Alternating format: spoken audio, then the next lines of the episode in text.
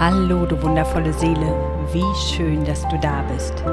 Ich bin Andrea und in diesem Podcast mach dich zu deiner Nummer 1 Self-Care, Love and Happiness darf es um dich gehen. Lass ihn zu deiner kleinen Auszeit werden, die dich dabei unterstützt, deine Wohlfühlinsel zu kreieren, dich begleitet, deine Selbstfürsorgeroutinen zu entdecken und dir zeigt, dass Self-Care ein Schlüssel zu deinem Glück ist.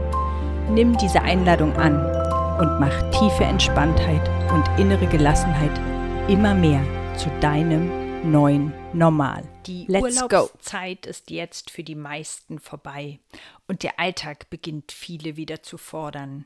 Es ist jetzt wieder besonders wichtig, voller Energie und ausgeschlafen in den Tag zu starten.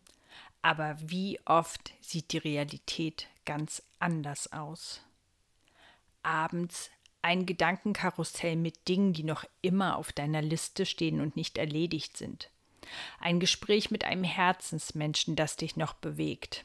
Die Sorgen deines Kindes, die du kennst, weil es dir vor dem Einschlafen noch sein Herz ausgeschüttet hat. Ein unangenehmes Gespräch im Job. Oder, oder, oder. Vielleicht ist es bei dir auch ganz anders und du schläfst wunderbar ein wirst dann aber in der Nacht wach und deine Gedanken kreisen und du kommst nicht zur Ruhe oder wälzt dich von einer Seite auf die andere. Das können wir alles mal kompensieren, doch auf Dauer ist zu wenig Schlaf wirklich ein Problem für deine Gesundheit. Und weil Schlafen so wichtig und alles andere als selbstverständlich ist, habe ich dir für diese Folge acht Tipps für einen guten und gesunden Schlaf zusammengestellt. Im Zuge der Recherche für diese Folge fand ich zwei Beispiele für die Wirkung von Müdigkeit besonders eindrücklich. Die Aufmerksamkeit nach 17 Stunden Wachsein entspricht etwa derselben Aufmerksamkeit wie mit 0,5 Promille Alkohol im Blut. Und das ist in unserem Alltag dann auch die Zeit, in der wir spätestens ins Bett gehen sollten, also nach 17 Stunden wach sein. Das Wort Sekundenschlaf kennst du mit Sicherheit und er hat ja manchmal fatale Folgen. Wann glaubst du, passieren die meisten Unfälle? Denn die passieren nicht im Winter bei Schnee, sondern wenn die Leute morgens sehr zeitig in den Sommerurlaub fahren und zu Zeiten fahren, wo sie normalerweise noch schlafen. Ich bin mir sicher, dass ich dich nicht davon überzeugen brauche, dass ausreichender und gesunder Schlaf für dich und deine Gesundheit wichtig ist. Doch wie viel Schlaf braucht man eigentlich so? Laut Schlafforscher Eckhard Rüther aus München fällt die Antwort darauf bei jedem anders aus. Manche kommen mit fünf Stunden Schlaf aus, andere brauchen zwölf. Einige schlafen eher am Stück, andere in Etappen. Einige gehen spät ins Bett, andere lieber früh. Seiner Meinung nach ist das wichtigste Zeichen, wie man sich tagsüber fühlt. Er sagt, dass diejenigen, die tagsüber erholt und fit sind unter den gegebenen Bedingungen offenbar gut schlafen und keinen Grund haben, etwas zu verändern. Eine zweite Größe neben der Schlaflänge ist die Schlafqualität. Und wichtig für einen gesunden und erholsamen Schlaf ist die Abwechslung aus Leichtschlaf und Tiefschlafphasen, nicht nur die Dauer.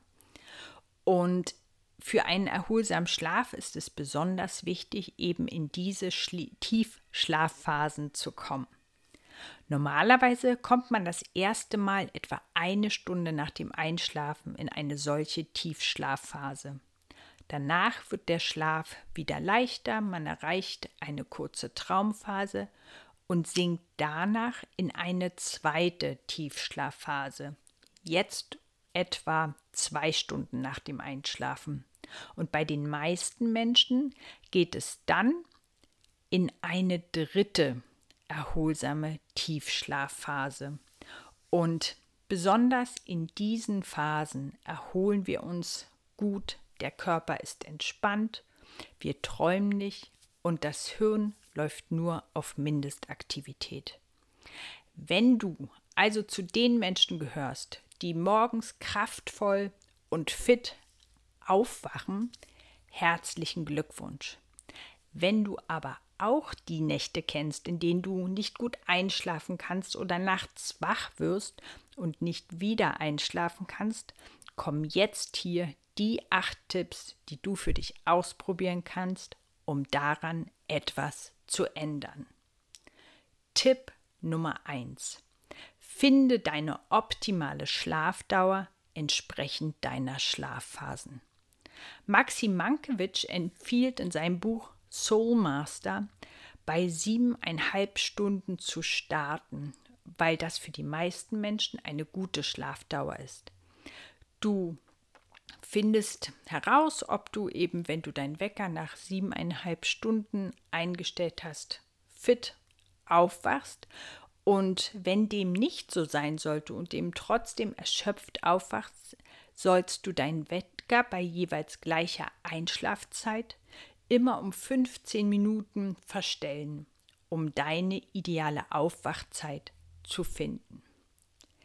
Er empfiehlt zudem für ein möglichst angenehmes Aufwachen einen Lichtwecker, der über 30 Minuten die steigende Helligkeit eines Sonnenaufgangs simuliert und wo dann zur eigentlichen Weckzeit noch Naturgeräusche einsetzen. Ich kenne Menschen, für die diese Wecker ganz wunderbar funktionieren. Meine erste Wahl ist dieser Wecker eher nicht. Aber sei herzlich eingeladen, den Lichtwecker auszuprobieren und auf jeden Fall eingeladen, deine optimale Schlafdauer für dich zu entdecken. Tipp Nummer 2. Unterstütze deinen Körper mit einer Regelmäßigkeit beim Einschlafen und Aufwachen. Das heißt, gehe am besten zu etwa derselben Uhrzeit ins Bett und stelle den Wecker möglichst auf dieselbe Uhrzeit über die ganze Woche hinweg. Das bedeutet, wenn du Schwierigkeiten beim Schlafen hast, lohnt es sich, testweise auf das Ausschlafen am Wochenende zu verzichten und wirklich zu versuchen, in einen regelmäßigen Schlaf- und Wachrhythmus zu finden. Tipp Nummer 3. Mach dein Schlafzimmer zu einem guten Schlafraum. Ingo Vize ist Schlafmediziner an der Charité in Berlin und er empfiehlt, dass ein Schlafzimmer etwa 17 bis 22 Grad haben sollte und möglichst dunkel und lärmgeschützt sein sollte. Die Temperatur bezieht sich dabei aber nicht auf die Raumtemperatur, sondern die Temperatur unter der Decke. Man soll also so schlafen, dass einem weder zu warm noch zu kalt ist und auch genügend Sauerstoff ist hilfreich und unterstützend für einen guten Schlaf. Um den Raum als einen Ort der Entspannung im Gehirn abzuspeichern, ist es gut, wenn es eine klare Trennung zwischen Arbeitsbereich und Schlafbereich gibt. Ich weiß, dass bei diesem aktuellen Wohnungsmarkt nicht immer möglich ist, Schlaf und Arbeitsraum zu trennen, aber vielleicht kannst du durch ein Paravent oder eine Vorhanglösung doch einen Weg finden, dass du den Arbeitsplatz vom Bett aus nicht siehst. Und auch auf schwierige Gespräche solltest du in deinem Bett verzichten oder sie vermeiden. Führe solche Gespräche mit deinem Partner oder deiner Partnerin eher bei einem Spaziergang oder auch nach dem Abendessen. Jedenfalls deutlich, bevor du ins Bett gehst und ganz unbedingt eben nicht im Bett. Wenn du nicht alleine wohnst und dein Partner oder deine Partnerin ganz andere Schlafgewohnheiten als angenehm empfinden oder du durch ein Schnarchen immer wieder geweckt wirst und nicht durchschlafen kannst, ist es gesünder, getrennt zu schlafen. Tipp Nummer 4 powere dich tagsüber aus. Bewegung direkt vor dem Zubettgehen ist ebenso wie große geistige Anstrengung eher hinderlich für ein gutes Einschlafen. Das gilt auch für aufregende, gruselige oder besonders spannende Filme und auch Bücher. Bewegung und Sport und geistige Anstrengung sind gut und wichtig, um deinen Körper müde zu machen. Du solltest es nur zu einem früheren Zeitpunkt am Tag machen und eben nicht direkt bevor du ins Bett gehen willst. Tipp Nummer 5. Unterstütze deinen Körper mit einem leicht verdaulichen Abendessen. Verzichte beim Abendessen auf Gerichte, die viel Fett enthalten und reduziere Rohkost. Also weder rohes Fleisch noch rohes Gemüse essen. Und insgesamt sollte die Menge lieber klein sein, aber hungrig ins Bett zu gehen ist auch keine gute Idee. Bis zu zwei Stunden bevor du ins Bett gehst, solltest du wirklich viel trinken, aber in der letzten Stunde dann fast gar nichts mehr. Denn ansonsten drückt die Blase gerade dann, wenn du in eine Tiefschlafphase kommst. Sowohl Koffein als auch übermäßigen Alkoholkonsum solltest du vermeiden. Denn auch wenn Alkohol vielleicht beim Einschlafen helfen könnte, verhindert er vor allem in der zweiten Nachthälfte einen tieferen Schlaf. Tipp Nummer 6.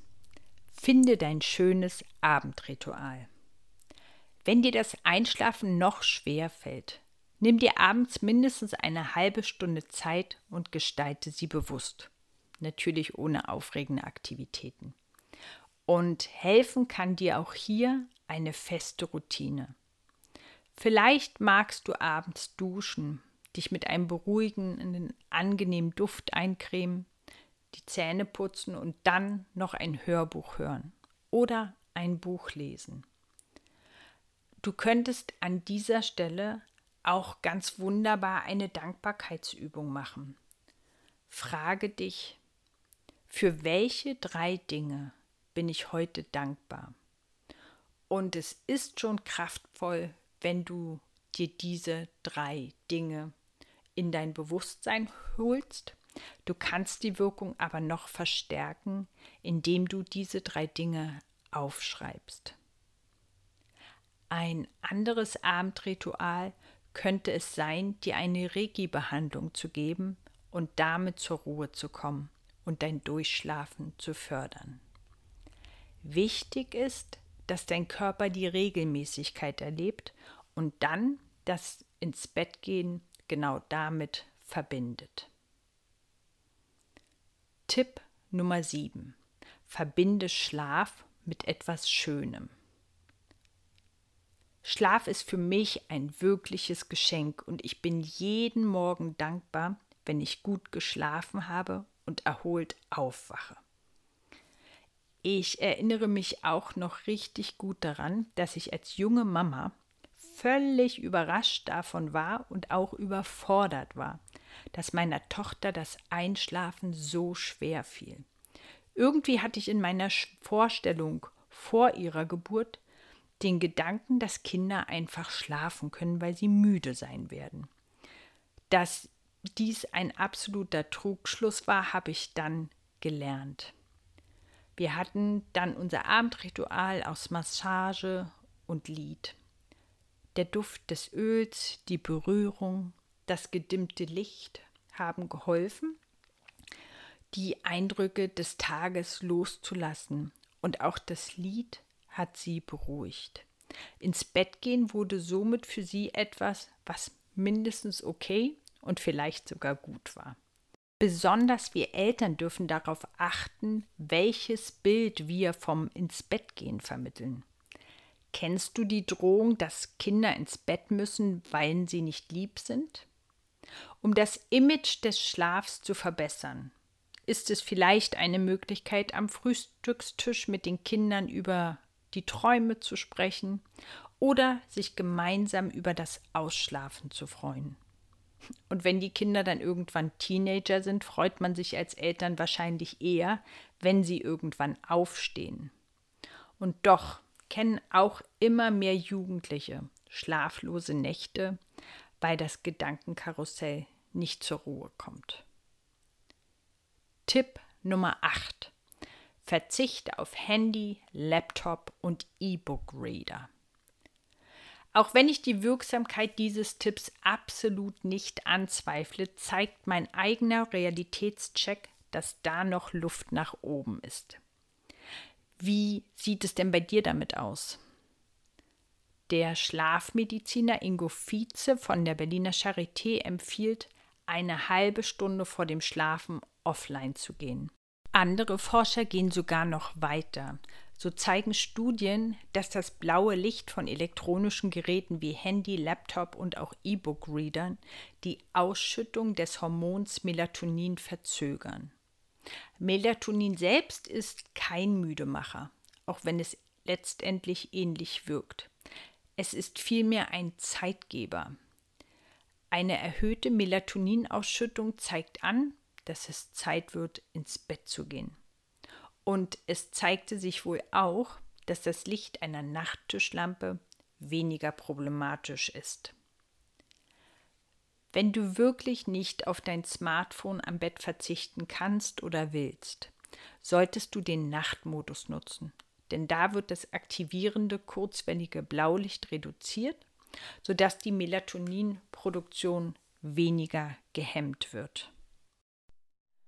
Auch jenseits der Handynutzung kann Licht den Schlaf verkürzen, wenn morgens zum Beispiel früh die Sonne rauskommt. Um den Schlaf dann zu verlängern, helfen ein dunkler Vorhang oder eine Schlafbrille. All diese Tipps zeigen, dass wir einiges tun können, um uns dabei zu unterstützen, ausreichend und gesund zu schlafen. Wer all dies ausprobiert hat und trotzdem seit mehr als drei Monaten regelmäßig kaum schläft, sollte laut Ingo Vize einen Arzt aufsuchen. Er rät zudem zur Vorsicht bei Produkten, die einen besseren Schlaf versprechen.